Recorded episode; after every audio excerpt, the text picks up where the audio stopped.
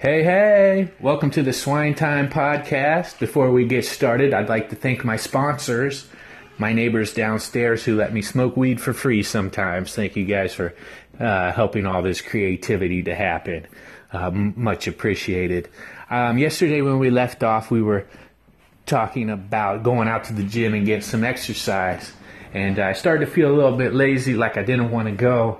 And then I saw my neighbor uh, Don, who lives in my apartment complex. This guy is 88 years old, and I saw him walking to the mailbox, walking real slow as you would, being 88 years old, and uh, that inspired me to go out and get some exercise.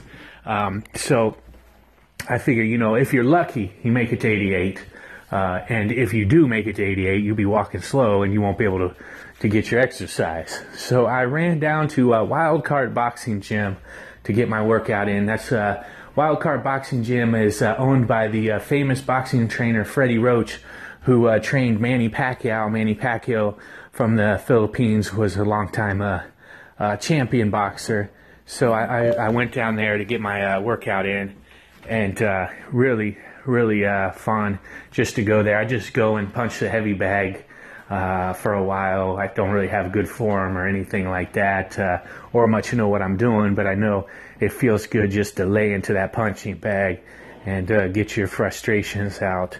So that's that's what we did, uh, inspired by Don. And uh, you know, I went hard. I was thinking about my friend uh, Siddiqui again, because you know, when somebody dies, man, it lays on your mind for a little while.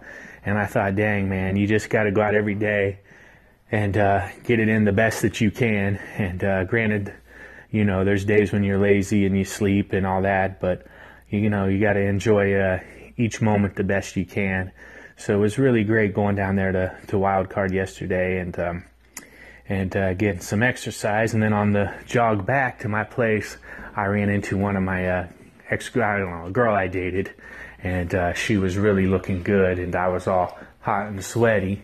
And uh, you know, we talked for a moment, and uh, hopefully her new boyfriend isn't going to the boxing gym, so I can, you know, catch back up on at least on that. so, um, you know, that's always motivation, dude. Seeing an ex. Oh God, she looked good though.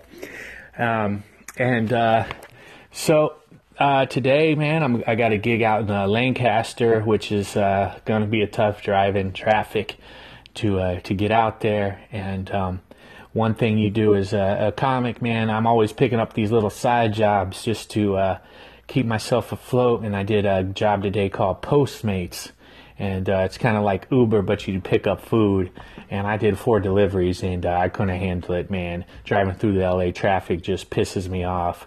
So I got to find uh, other other ways to uh, make some income because that job is not going to fly too well with me. So, so uh, I got to keep getting people out to the comedy shows.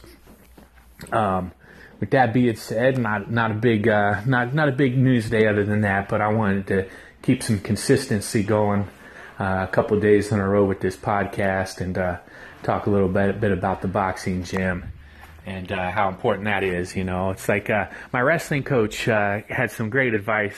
A great saying he used to tell us was, "Do what you don't want to do when you don't want to do it," and uh, that's what makes you a champion. So when you don't want to do something, you go ahead and uh, get it done anyways, and uh, that's very important. So next time there's something that you're supposed to do and you don't want to do it, do it anyways because that's what will take you to the next level.